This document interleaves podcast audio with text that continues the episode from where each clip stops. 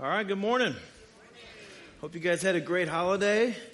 Hope you're raring to go. Are you uh, like, yes, it's good to be back in some rhythm, or do you have a holiday hangover? I just need to know what I'm preaching to.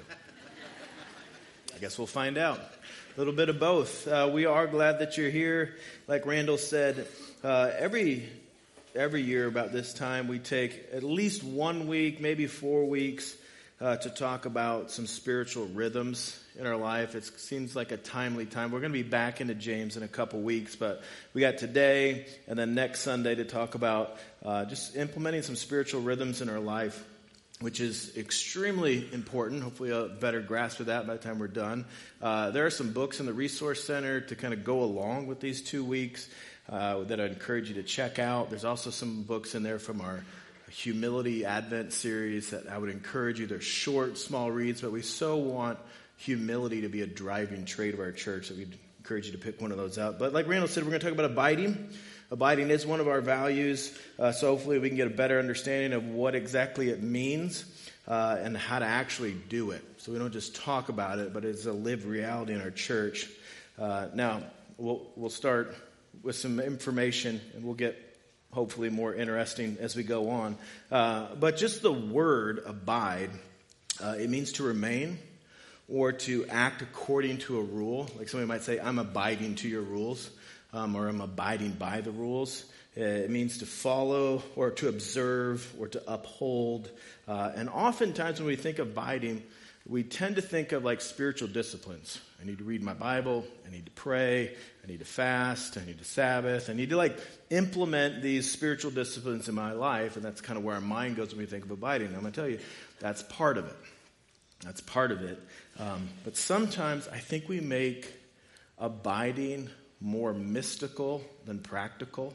Because this idea of like connecting with God and, and, being in a relationship with God, that sounds like I need some candles or I need to be alone in the woods or something. Like, how does that actually happen? And I think it's a bit more practical than we tend to make it, but I want to help us better understand it and look at an aspect of abiding that uh, perhaps we've, we've never looked at before. Because here's our hope our hope is that each one of you, as an individual, a part of our church, would be personally close to Jesus. That you would have a close, active, personal relationship with Jesus. Here, here's how we state it in our values. It says, We believe a fruitful life is directly connected uh, to God or to abiding in God. Uh, fruitful life is what we want. Therefore, we place a high value on encouraging our people to practice personal spiritual rhythms in their lives. Like, we're going to encourage you. Like, here's a Bible reading plan, follow it. Here's a prayer guide, do it. Uh, we're going to put resources in front of you. Like, engage in God's Word, be in a connection group, practice these rhythms. Like, we're going to push this in front of you because we believe that if you have an active, close, personal relationship with Jesus, no matter what kind of programming we do, we're going to be like, I like this church. I want to be a part of this church. Like the people in it are godly. That's the most important thing we can do. So that's what we're pushing uh, your direction. Now, we, we get this idea of abiding in John 15. So if you got your Bibles, turn to John 15.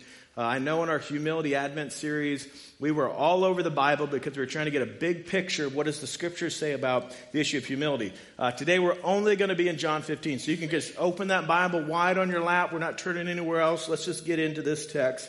And let me read the first 11 verses to give you a context of what we're talking about. I love hearing the pages turn. We're going we're going to go. I am the true vine, this is Jesus talking, and my Father is the vine dresser. Every branch in me that does not bear fruit, he takes away, and every branch that does bear fruit, he prunes, that it may bear more fruit. Already you are clean because of the word I have spoken to you. Abide in me, and I in you. As the branch cannot bear fruit by itself unless it abides in the vine, neither can you unless you abide in me. I am the vine, you are the branches. Whoever abides in me and I in him, he it is that bears much fruit. For apart from me, you can do nothing. If anyone does not abide in me, he is thrown away like a branch and withers and the branches are gathered, thrown into the fire, and burned. If you abide in me and my words abide in you, ask whatever you wish, and it will be done for you. By this my Father is glorified, that you bear much fruit and so prove to be my disciples. As the Father has loved me, so I have loved you. Abide in my love. If you keep my commandments, you will abide in my love, just as I have kept my Father's commandments and abide in his love. These things I have spoken to you, that my joy may be in you, and that your joy may be full. Now, before we get into everything he's saying uh, in that text, and we're not going to get to everything he's saying in that text, but I want us to draw attention to how he ends that section. This is about your joy. And I think we could find some common ground there because you are probably about your joy. And Jesus saying, I got a joy that's better than your joy, and I want to give you some of my joy, and I want your joy to be full, because there is a fullness of joy that can only be found in Jesus that you're not going to find anywhere else. And I'm trying to help you have that joy. And there's another aspect in this text that I think should really make us lean in, if not just joy itself, but there's another thing that's been brought up here that should kind of get, capture our attention. And that is this call to fruitfulness. Look at verse 4 and 5. He says this Abide in me and I in you, as the branch cannot bear fruit by itself unless it abides in the vine, neither can you unless you abide in me. I am the vine, you are the branches. Whoever abides in me and I in him, he it is that bears much fruit. For apart from me, you can do nothing. Now, even if you find a little confusion of like, what does that exactly mean to bear much fruit? You know, well, that's a good thing. Like we want to do, we want to have fruitful lives. It's just, well, what do you mean by that? Now, there's a little exercise of contrast at the end there because he says, uh, He it is that bears much fruit, for apart from me, he can do nothing. Now, that is a good place to start to realize our dependence on God. Like apart from Him, you can do nothing. Nothing. Like we need God. But if apart from Him we can do nothing, then with Him we can do something. We can bear much fruit. We can be productive in our lives. Think of it like this uh, fruit uh, is God empowered results. Like God did something in my marriage. God did something in my family.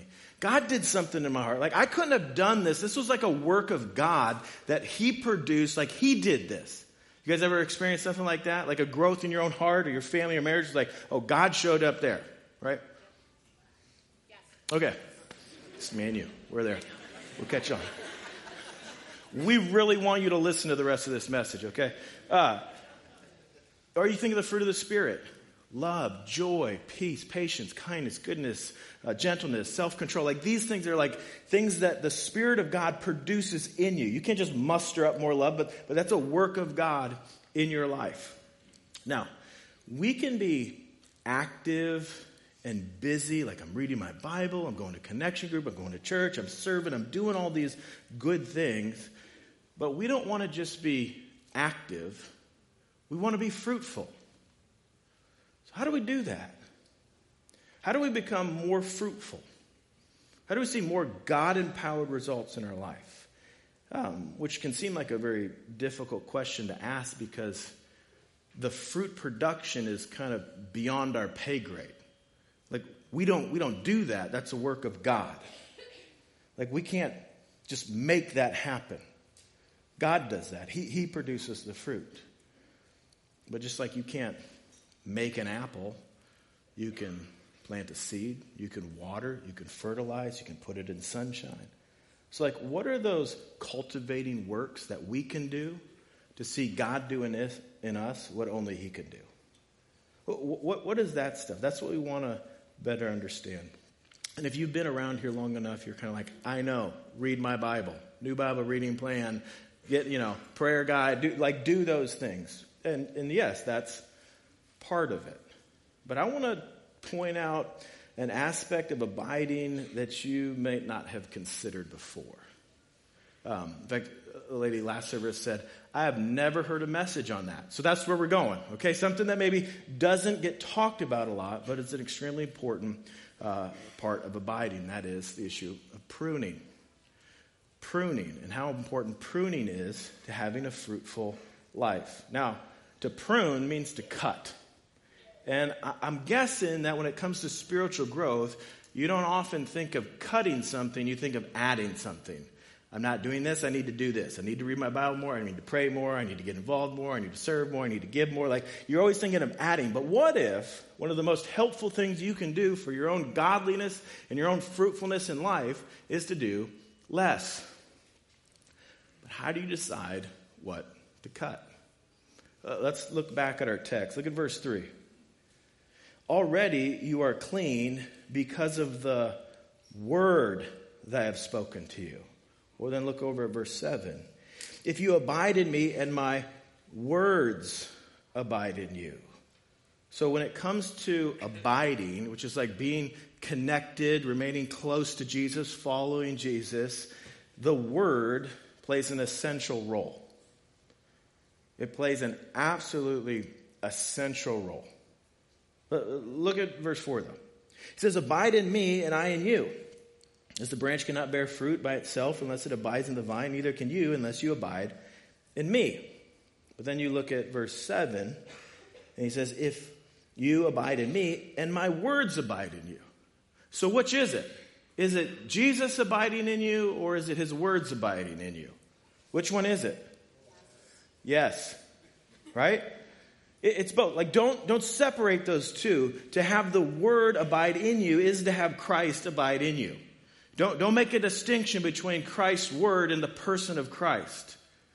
We, we, we make this, this separation. And don't think you're going to have this close relationship with Christ disconnected from his word. Like, I'm going to have these really passionate ex- worship experiences. I'm going to have these vibrant prayer, prayer meetings, and I'm just going to have this close relationship with, with Christ. Not detached from His Word, you won't. Like he's saying, you want to be close to me, you're going to be close to me connected to my word. Like this, this is what kind of drives this relationship. In fact, uh, this is how he says it in verse 10. He says this If you keep my commandments, you will abide in my love. So, just like uh, James, which we're going to get to in a couple weeks, we'll get back to that book, but you remember it said, Don't just be hearers of my word, be doers of it.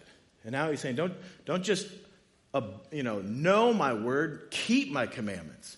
Like participate in them, follow them, know them, obey them, observe what I've taught you, follow what I've taught you, or act according to what I've taught you. Uh, that is the life giving relational closeness that Jesus is talking about.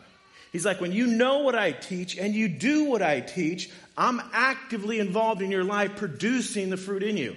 So don't, don't disconnect that. You want to have this close relationship where I'm working in your life, uh, giving you God uh, ordained results and fruit, then you need to know my word. You need to follow my word. And when you do that, that's the connection. We're going to see my power in your life. So, what does that have to do with pruning? Look at verse 3. It says, Already you are clean because of the word that I have spoken to you. You're clean because of the word. Now, when you hear that word clean, we often think of like washed or purified, which is an accurate meaning of the word. But another way this word gets used, which is probably more fitting to the context, is a vine dresser would also clean a vine.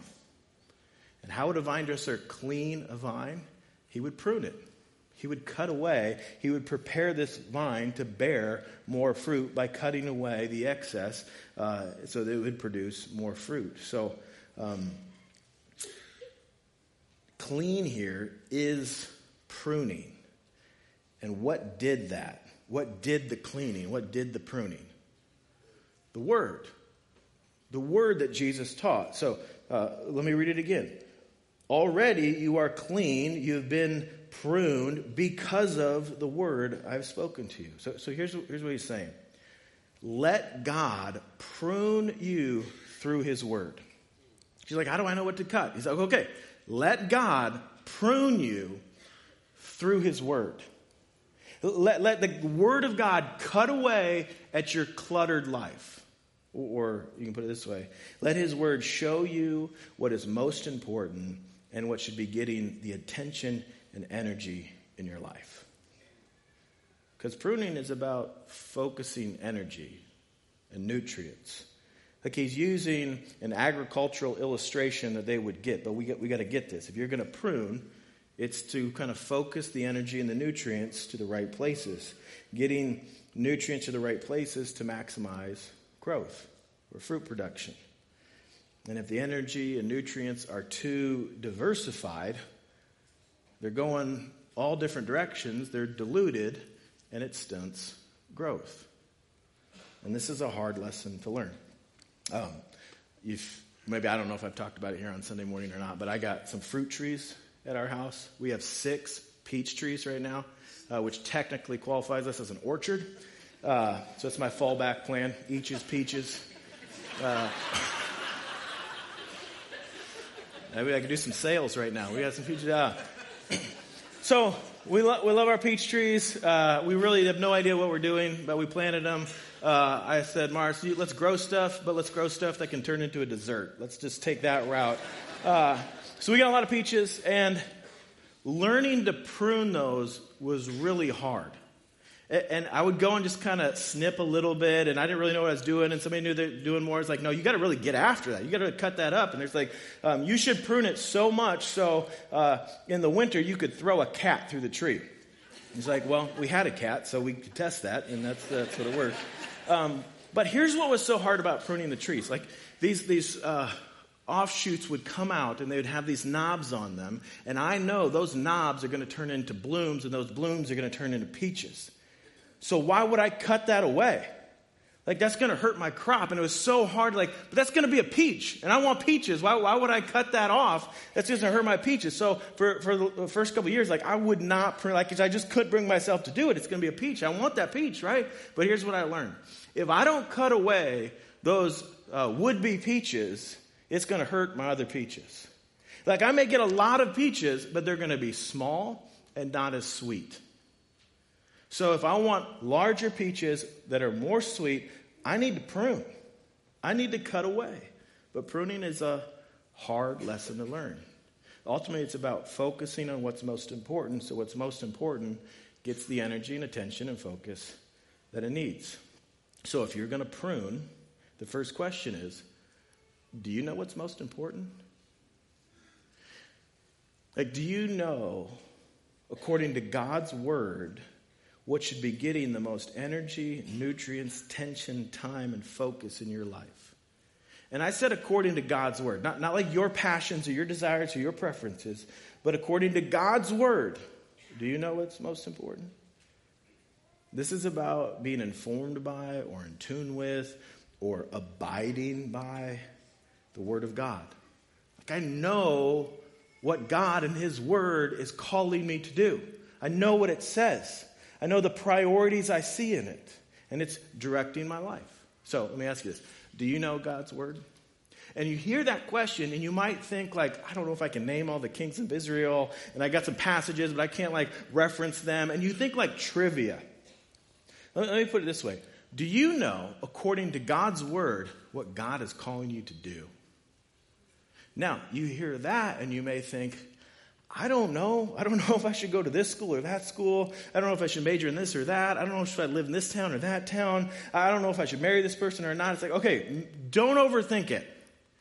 Part of getting the unknowns right in life is beginning with getting the knowns right in life. Okay? Don't miss that. Part of getting the unknowns right in life are getting the knowns right in life. So, what do you know according to God's word? Like, I know God is calling me to this. Like, I know this is what he's directing me to. Like, it's clear in his word. For example, I'll, I'll do my own life. I know that I am to be a disciple of Jesus Christ, that he has called me to take up my cross and follow him. And I am to love the Lord my God with all my heart, soul, mind, and strength. Matthew 22, the great commandment. That is clear. I know I am to be Marcy's husband. You're like, how do you know that? It happened. like, we dressed up, we made some promises, like, that happened, right? I know I'm to be a dad to Moses, Johnny, and Rudy. Like, they were born to me, right? I know I'm to be a father in law to Stacy. Like, under God's sovereignty, kind of this, this happened. I know I am to be a provider in my home and a leader in my household. Genesis 1 through 3, Ephesians 5, like that's clear. I know that I am to be an active, contributing member to a local body of Christ. 1 Corinthians 12. You have been placed in the body. And everybody has gifts, and we all need to work together for the cause of Christ. Like, I know those things in Scripture. I think I'm supposed to be a pastor. I'm employed with that so far. I think I'm supposed to teach the Word of God. I've gotten some affirmation in that. I think I'm supposed to do it in Cedar Rapids. It's where I currently live. I want to smoke meat. All right. Ain't wrong. I want to watch football. I want to go on fishing trips in the boundary waters where there's no cell reception. And th- those, aren't, those aren't wrong. Those are desires that God has given me. Um, but sometimes desires can just grow fast and wild. And sometimes we let our desires determine our priorities. Or let me put it this way sometimes our desires take more time and energy and focus than they should, even at the neglect of other things I'm called to. And in time, there can just be a lot of branches in your life. A lot of different branches in your life, and they're all competing. They're all saying, Give me some time, give me some tension, give me some focus, give me some energy. So, do you know what God, according to His Word, is calling you to do? Do you know what God, according to His Word, is saying? Don't neglect this. Put energy here, focus here, nutrients here. I'd encourage you to write it down. Start off with what do I know God is calling me to do according to His Word? And here's a hint it's not going to be that different than my list. I mean, you ain't married to Marcy, but maybe you got your own family commitments. Like, you're called to be a disciple of Jesus Christ. You are called to love the Lord your God with all your heart, mind, soul, and strength. You are called, if you're in a family, you have responsibilities as a husband or a wife or a mom or a dad. Uh, you are called to be an active, contributing part of a local body of Christ. Like, it's not going to be that different, but write them out. What, not to your desires or options, but what according to the God's word is he clearly calling you to do? And then write out, what do you think he's calling you to do? Like, well, I think he's calling me to be a teacher or an engineer or a nurse. Like, this is kind of where I'm employed. This is where I found myself. What do you want to do? Like, what are your interests? They're not wrong. Like God gave you those interests. Maybe you're like, I love hunting, I love CrossFit, I love music. Like what, whatever those things, like write them out. Now, here's where pruning comes in, and this is important to know. Pruning, listen to this. Pruning is not about getting rid of bad things. That's repentance. Pruning is about getting rid of good things for the sake of the most important things. Don't miss that. Look, look at verse 2. Every branch in me that does not bear fruit, he takes away. And every branch that does bear fruit, he prunes that it may bear more fruit. Now, it's a different word being taken away and pruning. It's, it's not the same. If you don't bear fruit, like it's being taken away. Like if it's not fruitful, it's not helpful, if it's not good, don't prune it, repent of it. Like get, get rid of it. But the things that do bear fruit, the, the good things, those also, those need to be pruned for the sake of more fruit. It's an exercise that needs to happen, guys. Listen, pruning is about protecting fruitful production in our priorities or our God given priorities. And since God is the one producing the fruit, how do we focus our energy in what He's most clearly called us to do? And if we want to be fruitful in what matters most, and doing too much hurts the fruitfulness in what matters most. And you got to prune because things grow. Over time, life gets more complicated, it gets more cluttered. There's more things demanding your time and attention. And it's hard. It's hard to declutter. I mean, like every now and then, Marcy says, We need to go through your clothes in the closet. And it's like, I haven't worn that in over a year. She's like, Get rid of it. It's like, But I might. Like, who knows when that occasion will come up? It's hard to kind of get rid of things. But if you're always adding and never subtracting, that's not good for a fruitful life. We have to learn to prune. if you are adding, but you're never subtracting, you're going to malnourish what matters most. You ever seen a malnourished dog? Gonna wander in the neighborhood, you can see the rib cages, and you're just like, that's not healthy. You ever seen those commercials, a malnourished child? Kind of a bloated belly, not, not healthy. You're like, you know something's wrong. Have you ever seen a malnourished marriage? I have. Couple in conflict, and you're just like, you have totally neglected this relationship. There's no energy, there's no nutrients, there's no time going to this. Have you ever seen a malnourished family? I have. It's, you never can sit down and have dinner together. You're just running everywhere. You, you talk more to your son about his homework than his soul. There's just no time and energy and focus going to that. Have you ever seen a malnourished church? Just full of consumers kind of coming and going, but they're so busy, they never pour into it. They never gets any of their time and energy and focus. Have you ever seen a malnourished soul? It's like always have time for that Netflix show, but you've just never found time to crack your Bible. It's just shriveling up. And guys, it's not that you don't care about those things. It's just in the midst of everything else going on, they're not getting the focus they should. It's like, I, w- I would like to be in a connection group. We're just crazy busy. I, I would like to just sit together as a family sometime, church. We just can never get there on time. We got too much going on. Or, I'd like to have dinner together. We just we're just always going in every different direction. Or I'd like to read my Bible more. I just I just get I get up early and then by the time I get home I'm tired. I just I just don't have time for it. And what matters most slowly starves. Or at least it's not what it could be. Like maybe it produces fruit, it's just small and not very sweet. Is that what you want? Yeah, my marriage is fine, just not that sweet.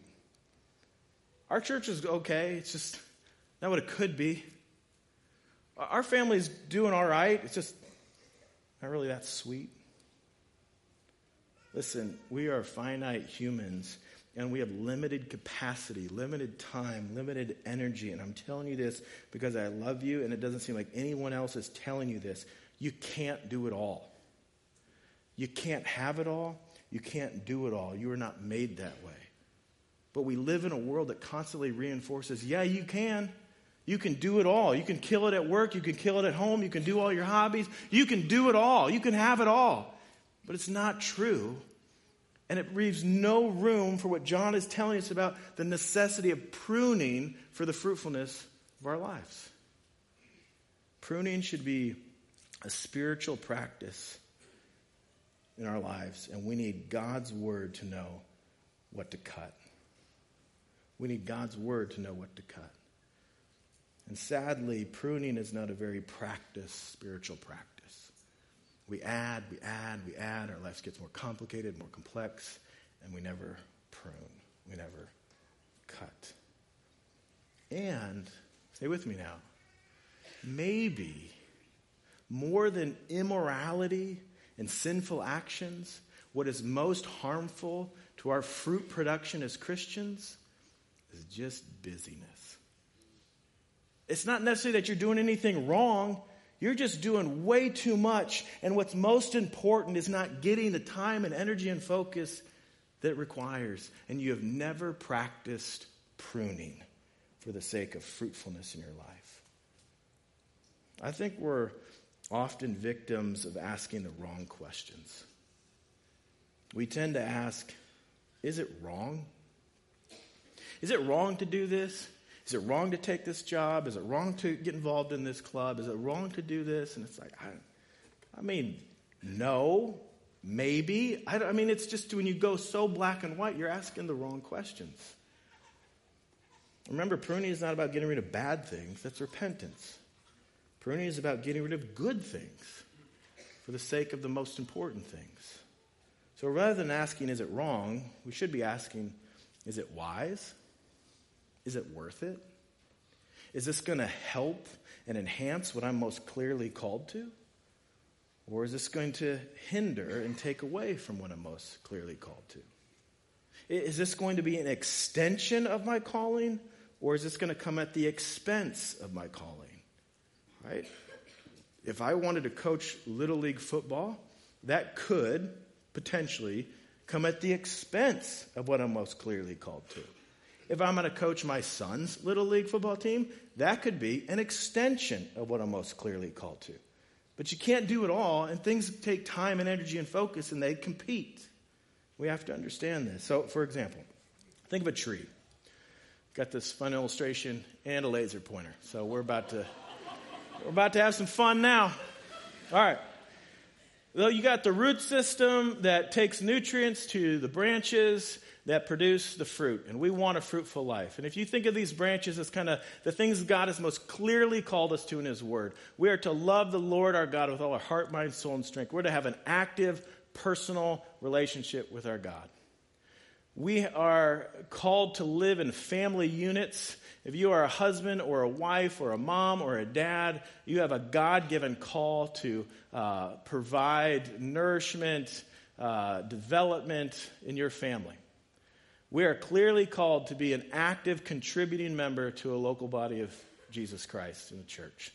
Those are, those are things we're called to. And all those things take nutrients, time, energy, focus. Now, here's where pruning goes wrong.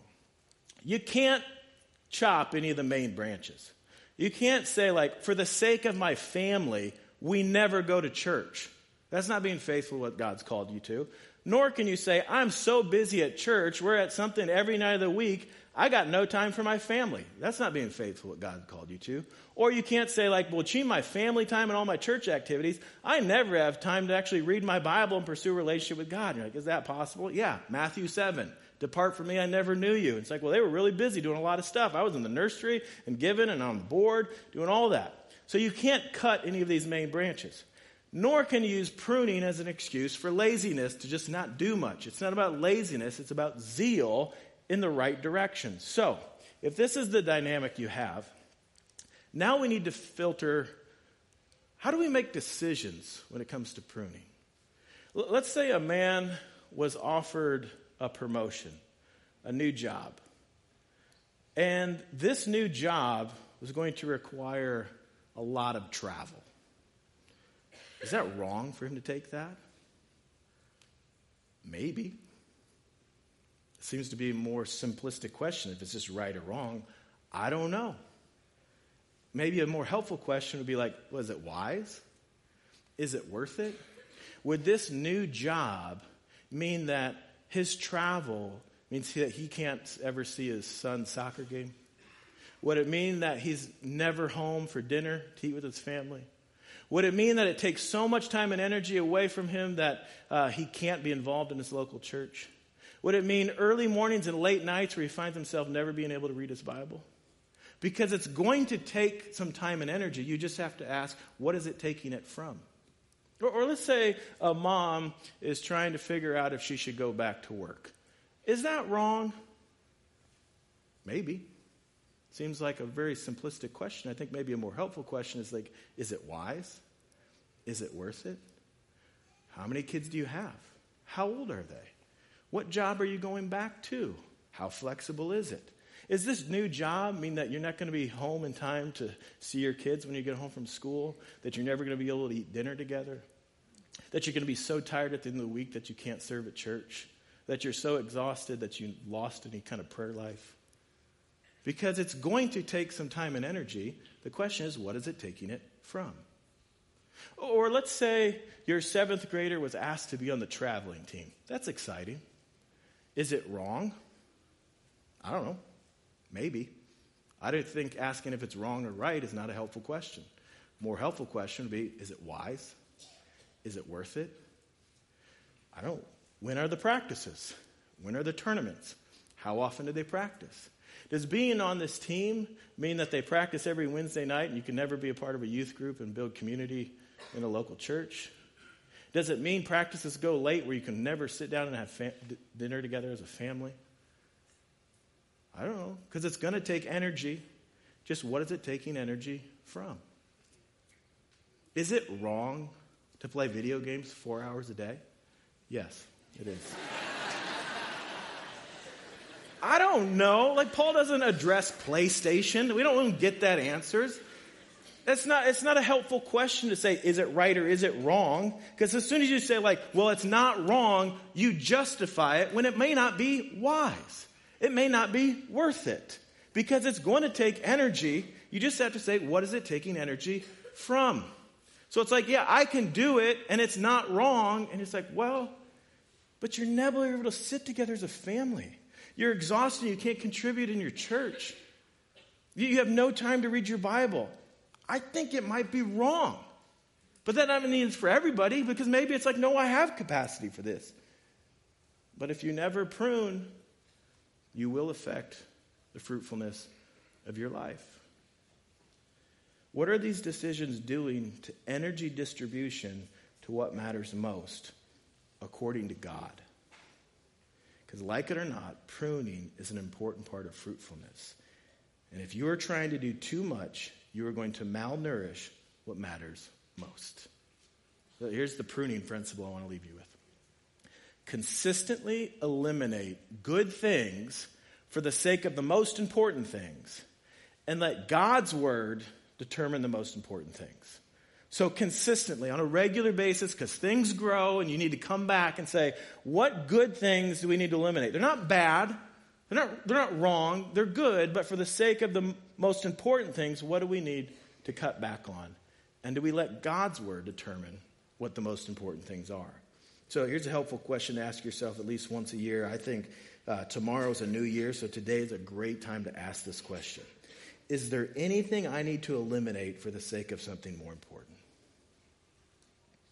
Is there anything I need to eliminate for the sake of something more important? And some questions you can ask yourself. Are we able to sit down and have dinner together as a family? You're like, not very often. Okay, why not? And what could we cut back on to value that? Am I able to serve and contribute in my local church? No. Okay, why not? What can I cut back on in order to do that? Am I able to daily be in the Word of God? No, my day's crazy. Okay, why not? And what could I cut back on to do that? So, is there anything I need to eliminate for the sake of something more important? And maybe, let me give you a word of caution. Maybe you look at everything that's demanding your time and attention and energy, and you lay out your calendar, and you're super type A, and you're super organized. You're like, I figured it out. We can do it all, right? Because piano's on Tuesday, and church is on Wednesday, and soccer's on Thursday, and my job only asks me to travel on Monday, and we can, you know, we, we, you just got it figured out.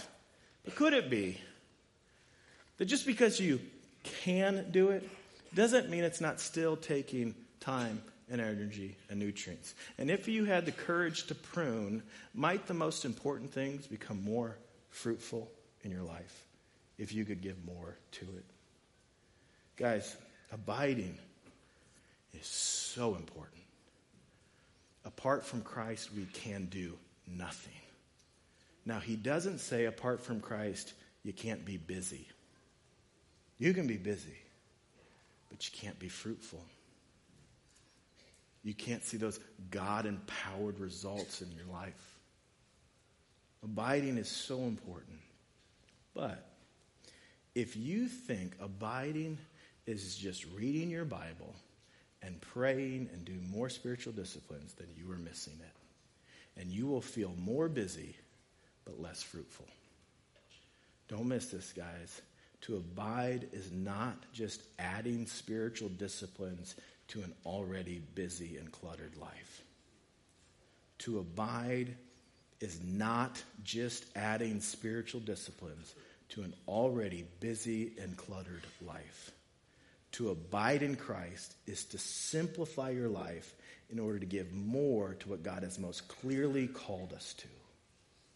It's to simplify your life to give more to what God has most clearly called us to. So, in your relationship with God, in your relationships in your family, in the activity and the dynamics of your church, you are most fruitful. But, but let's take it a step further because, church, the ultimate goal is not fruitfulness.